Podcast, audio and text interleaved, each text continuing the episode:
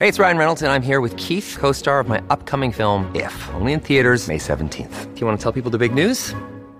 All right, I'll do it. Sign up now and you'll get unlimited for $15 a month in six months of Paramount Plus Essential Plan on us. Mintmobile.com slash switch. Upfront payment of $45 equivalent to $15 per month. Unlimited over 40 gigabytes per month. Face lower speeds. Videos at 480p. Active Mint customers by 531.24 get six months of Paramount Plus Essential Plan. Auto renews after six months. Offer ends May 31st, 2024. Separate Paramount Plus registration required. Terms and conditions apply if rated PG. You're listening to Michigan News from MLive for Tuesday, May 17th, and I'm your host, Jessica Shepard. A northern Michigan wildfire is 75% contained. Michigan saw a small business boom in 2021, and South Haven can now close beaches and piers during unsafe conditions. The Blue Lakes fire in northern Michigan is 75% contained, and roads are being opened inside the fire zone while officials use drones to identify hotspots, officials announced on Monday. The Michigan Department of Natural Resources has been fighting the fire since Friday. It was started by a lightning strike Wednesday night that smoldered for a few days before spreading, resulting in the wildfire. Containment means that the fire is unlikely to spread beyond the containment lines where firefighters have plowed a line down to bare earth, removing all fire fuels around that portion of the fire, said Carrie Heckman, DNR Fire Public Information Officer. The DNR is using a drone and infrared imaging to identify those hotspots that need attention, Heckman said. Today's estimate of 2,200 acres is smaller than what was estimated on Sunday due to improved mapping, she said. The uncontained portion of the Blue Lakes fire line is primarily in low, wet areas that are difficult for firefighters to reach. Crews were working Monday in those areas to connect gaps in the containment line. Despite a labor shortage and a wave of resignations defining the first year after coronavirus arrived in the state, Michigan saw a spike in small business job growth during 2021.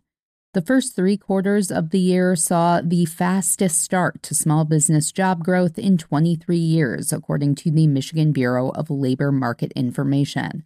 Small businesses with fewer than 50 employees created almost 170,000 jobs last year Almost all of the state's businesses, accounting for 99.6%, are defined as small businesses and staff fewer than 500 employees.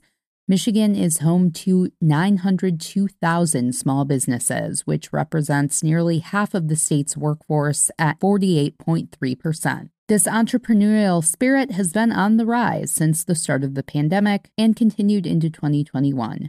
New ventures in 2021 saw a 59% increase compared to 2019 as 150,000 new small business applications were filed. A new ordinance is designed to keep people off the South Haven piers when conditions are unsafe. The city of South Haven has the authority to close beaches and Lake Michigan piers when there are unsafe conditions after a new ordinance was adopted in January. Diving or jumping from piers is also prohibited. People face a $1,000 fine and civil infraction for ignoring the ordinance, city officials said in a news release. By passing this ordinance, we are taking an aggressive stance on water safety, South Haven City Manager Kate Hosier said.